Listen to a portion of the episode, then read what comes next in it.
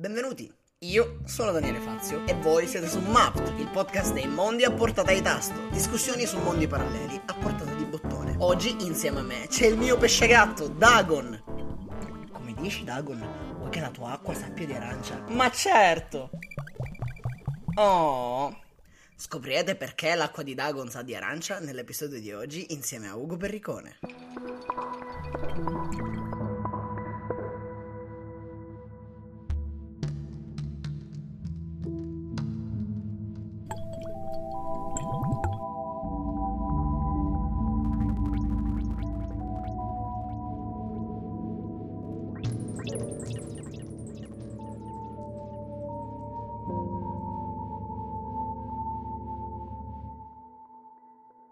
Sono Ugo Perricone, sono un chimico farmaceutico, mi occupo di ricerca scientifica in ambito biomedico e lavoro qui a Palermo presso la fondazione RIMED, dove gestisco un team proprio di ricerca sulla progettazione di farmaci ad attività antitumorale contro malattie infettive. Nel dettaglio ho una specializzazione in chimica computazionale, ovvero utilizzo insieme al mio gruppo algoritmi e sistemi di intelligenza artificiale proprio per progettare nuove molecole con attività attività biologica su dei target terapeutici o per predire appunto quale possa essere quantitativamente l'attività biologica che queste molecole possono esercitare su vari tipi di cellule o di target biologici. Questo diciamo in sintesi. Il bottone di oggi attraversa a modo suo, molto suo, la sfera scientifica e della ricerca, perché oggi ti chiedo di fare un viaggio con me nello sviluppo delle nanomacchine, perché oggi parleremo di naniti che una volta entrati in contatto con l'acqua attraverso un'irradiazione di una certa frequenza di luci permettono all'acqua di assumere le proprietà di qualunque cellula nell'universo purché ci entri in contatto.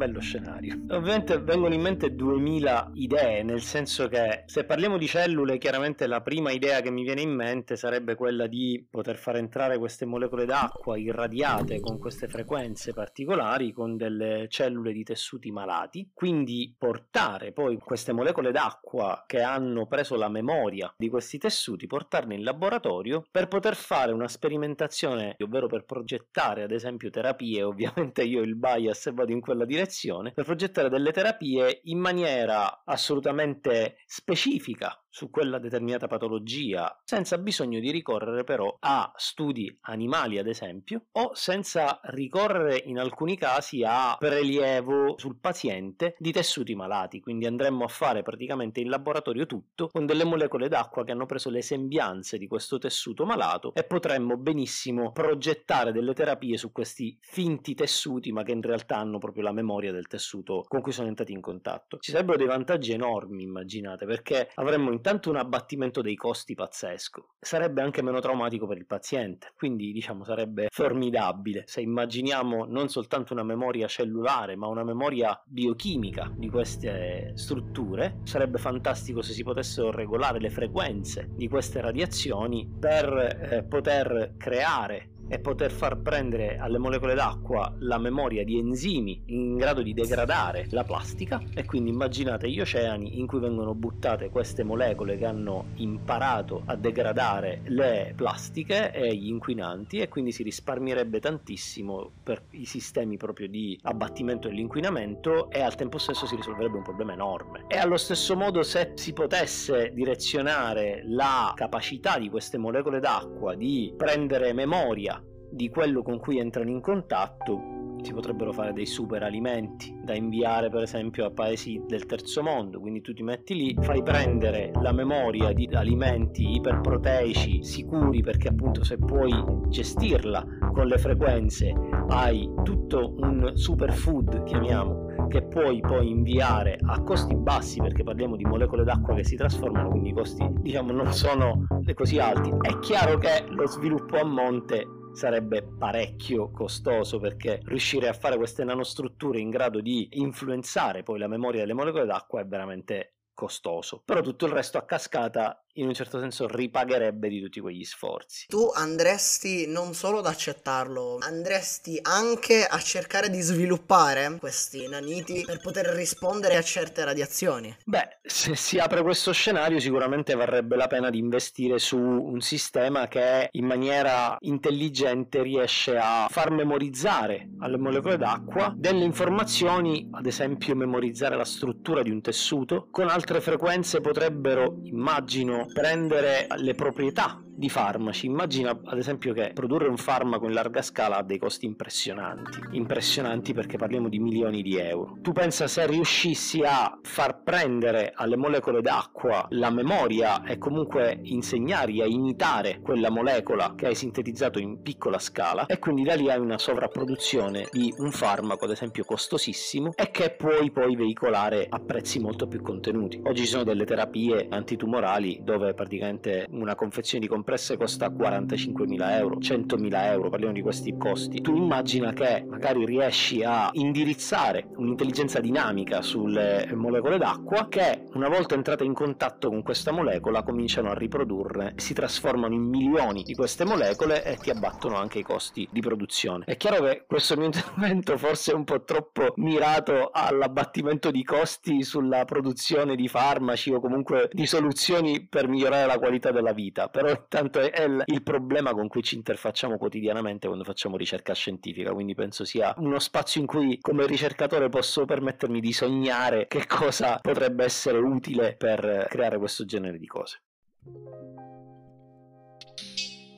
E se l'acqua potesse emulare anche molecole inorganiche? Bellissima domanda, perché se potesse emulare anche molecole inorganiche probabilmente la potremmo sfruttare per un discorso atmosferico, per provare proprio a migliorare l'ossigenazione di alcune zone, produrre anche, perché no, dei gas come l'ossigeno. Anche lì bisognerebbe stare molto attenti perché così come per le molecole organiche, molte molecole inorganiche possono risultare tossiche, possono risultare dannose, quindi potrebbero esserci malintenzionati che cominciano a produrre C O due a volumi enormi e lì diciamo diventa anche un problema. E secondo te si farebbe qualcosa per regolamentare l'utilizzo di questa acqua? Perché comunque strano da dire, ma può finire l'acqua. È chiaro, andrebbe sicuramente normato perché poi ci sarebbero dei consumi eccessivi che finirebbero con l'essere abbastanza devastanti.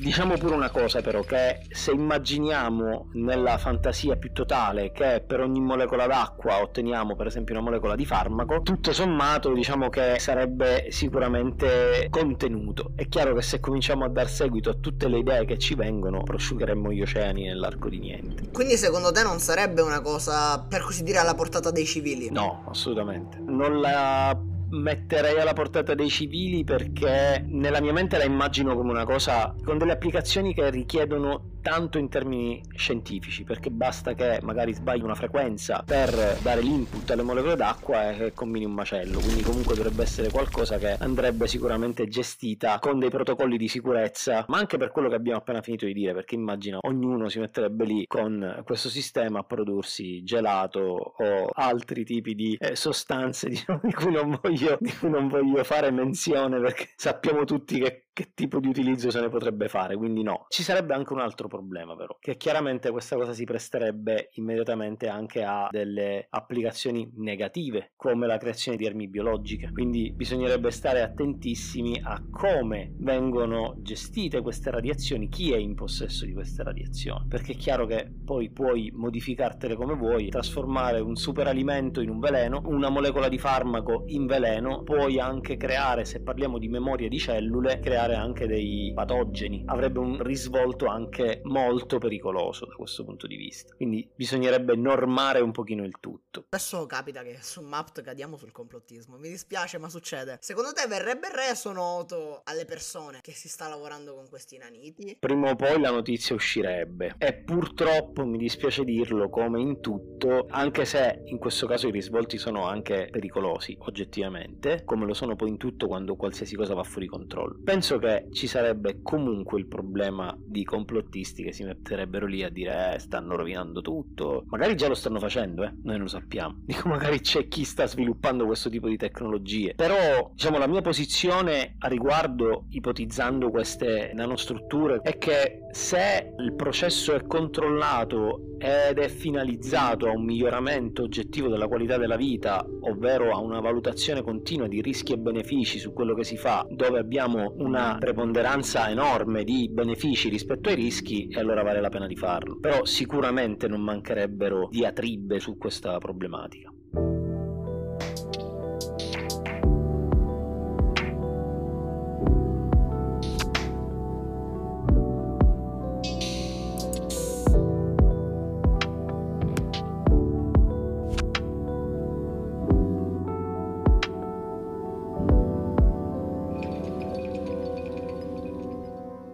Abbiamo analizzato e stiamo analizzando gli effetti e le caratteristiche di questi naniti. Immagina di essere uno scienziato, però in questo caso sei uno scienziato che è stato affidato alla progettazione, programmazione di questi naniti. Quindi ti chiedo, tu, andando molto di fantasia, come li creeresti? Domanda più difficile che mi dovessi fare, ma anche la più, diciamo, interessante per certi aspetti. Sicuramente creerei un team multidisciplinare immediatamente, e questa è una cosa che mi porto dietro nella vita quotidiana, perché per affrontare argomenti di una certa importanza è sempre bene avere competenze che possano consentire uno sviluppo fattibile, quindi fare delle valutazioni intanto economiche di sostenibilità nel tempo, una valutazione anche a livello della società, cosa significherebbe una rivoluzione del genere, perché comunque parleremmo di una rivoluzione bestiale, da un punto di vista medico, perché comunque io farei delle applicazioni più in questo campo, quindi avrei nel team anche dei medici che potrebbero permettermi di fare una valutazione di fattibilità scientifica, medica,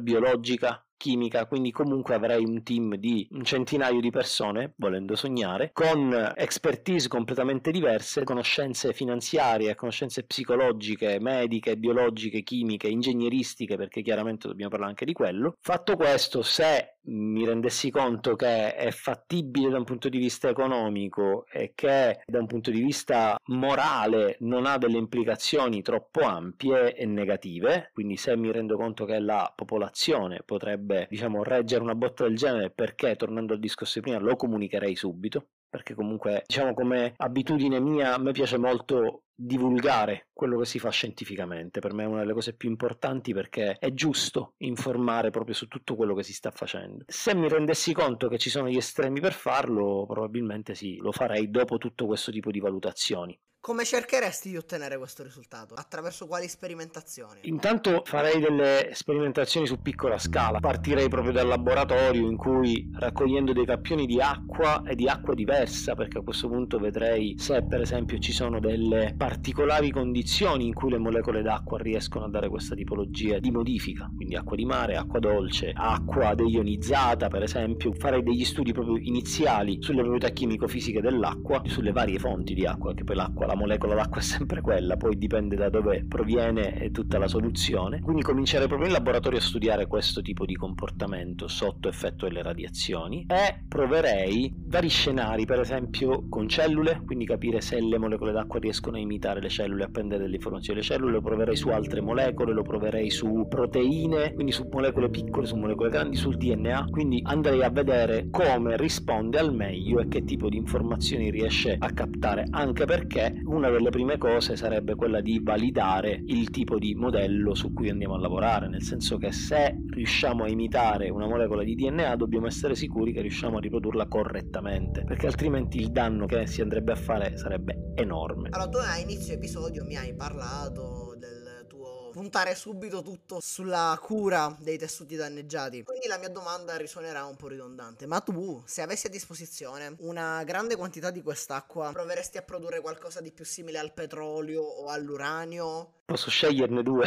nel senso che in realtà quella dei tessuti è la prima idea che mi è venuta, ma è anche quella un po' più difficile da realizzare. Penso che le prime due che percorrerei, la prima è quella dei superfood, mi preoccuperei di riuscire a ottenere degli alimenti super che possano veramente salvare vite umane in giro, così da poter distribuire questi superfood ai popoli che ne hanno bisogno, e Perseguirei anche un altro importantissimo aspetto, che è quello della produzione farmaceutica, per esempio, quindi comunque per dare cure a chi ne ha bisogno. Diciamo che la propensione è sempre mirare verso paesi meno sviluppati, chi ha realmente più bisogno di noi, quindi sfruttare questa tecnologia che permetterebbe un abbattimento di costi su certi aspetti, non per lucrare su questa cosa, perché quello non mi appartiene completamente, ma per cercare di aiutare il più possibile chi ha bisogno. Verrebbero stabilite delle norme per chi prova a lucrare, magari qualche legge in particolare, verso chi prova a fare o il petrolio o l'oro o questi materiali qui? Se devo tornare alla realtà ti direi di no, non credo ci sarebbero delle leggi, anzi ci sarebbero dei colossi pronti a sfruttare questo tipo di tecnologia per lucrare su questo.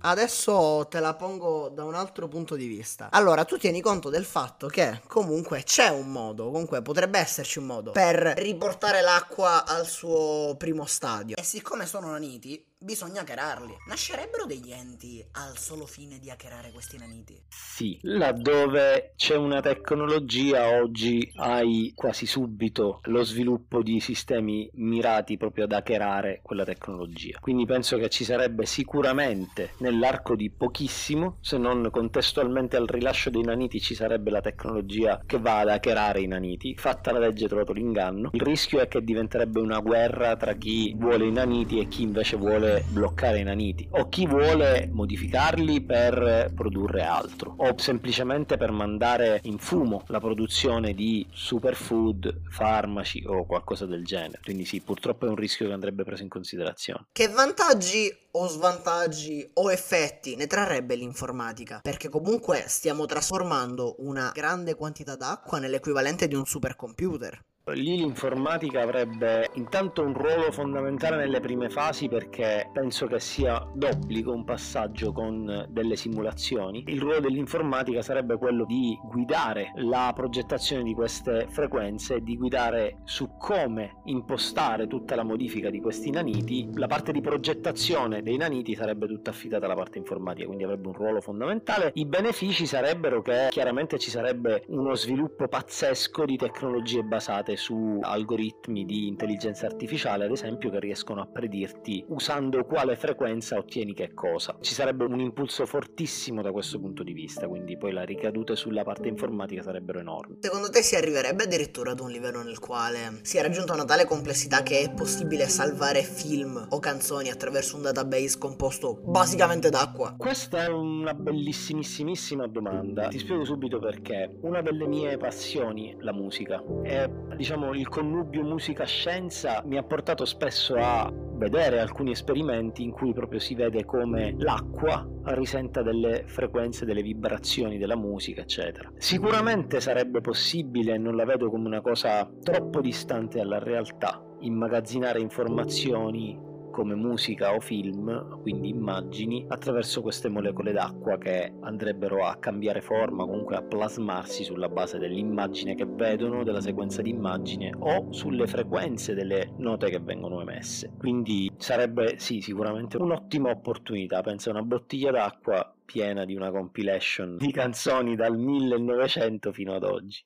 Io stavo pensando a degli usi militari molto particolari di questi naniti. Ora, hai presente il pesce gatto? Il pesce gatto è dotato di dei baffi che rispondono, se non sbaglio, alle onde sismiche. Io avevo pensato a questo sistema messaggistico che consisteva nell'avere una bottiglia con questi pesci gatto e attraverso una trasmissione magari elettrica, basandosi sulle forme assunte prima dall'acqua, si poteva comunicare attraverso il movimento dei baffi dei pesci gatto. E mi chiedevo se per te fosse possibile e o sensato. In questo scenario assolutamente sì. In realtà, diciamo, se ci pensi, il pesce gatto potrebbe essere il veicolo della comunicazione, ma se parliamo di un sistema di molecole in grado di prendere qualsiasi tipo di forma o di informazione, si potrebbe pensare anche a una comunicazione proprio attraverso le stesse molecole. Quindi tu magari, immagina, vai a mare a Mondello, scarichi nel mare un'informazione, un messaggio che viene letto in Giappone perché le molecole d'acqua dialogano tra loro loro si passano questa informazione o attraverso i pesci, ad esempio, e in Giappone riescono a leggere il messaggio che gli hai mandato tu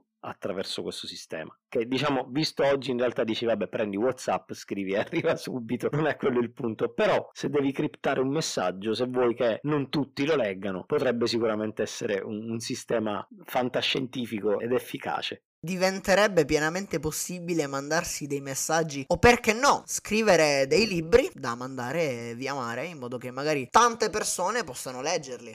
Ma anche delle foto, immagino. Fai una foto col cellulare, scansioni l'acqua, la mandi e questa foto viene vista da qualcuno dall'altro lato del mondo che la riesce a vedere. Ripeto, è un qualcosa che già oggi puoi fare senza acqua, però diciamo si potrebbero fare veramente tante cose, perché a questo punto mi viene da pensare allora perché non sfruttare queste molecole d'acqua con questi naniti come un sistema per la, per la veicolazione di, appunto, di informazioni, invece di utilizzare il cinque G ad esempio, utilizzare queste molecole d'acqua che riescono riescono a viaggiare e a condurre, diciamo, messaggi da un punto all'altro del mondo. Dico, qua stiamo ovviamente parlando di fantascienza, però potrebbe essere anche un'applicazione.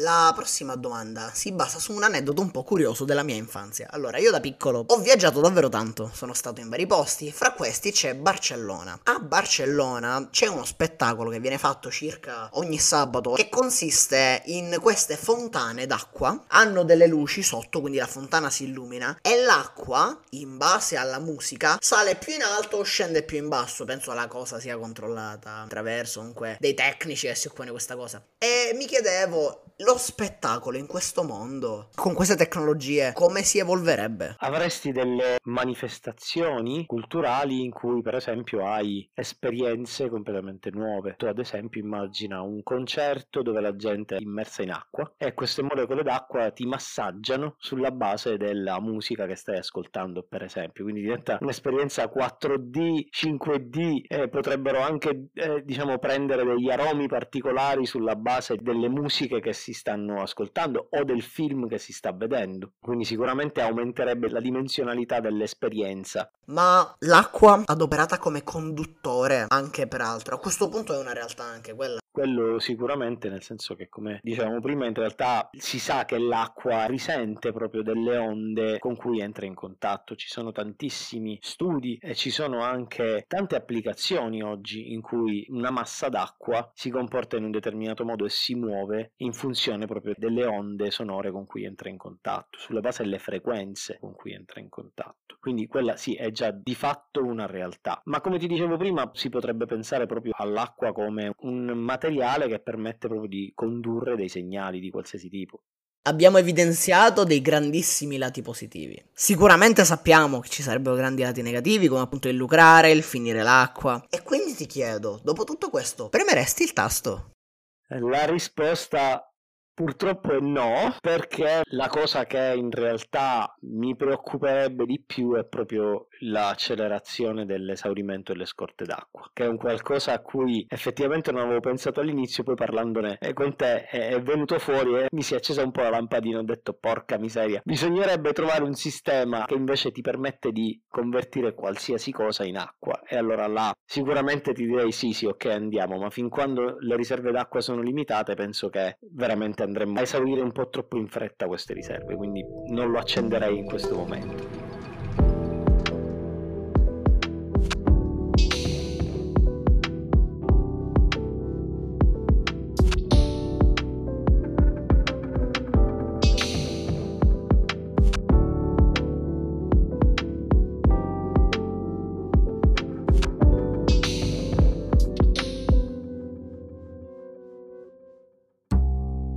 Così termina un altro episodio di M A P T, il podcast dei mondi a portata di tasto. Ai vostri microfoni avete avuto Daniele Fazio e Ugo Perricone. Per ulteriori informazioni sulle musiche stupende e la copertina che mi hanno accompagnato durante questo episodio, trovate questo e molto altro nella descrizione qui sotto. E per quanto riguarda altri viaggi in mondi paralleli, beh, c'è il prossimo episodio. Intanto fatemi sapere, voi premereste il tasto?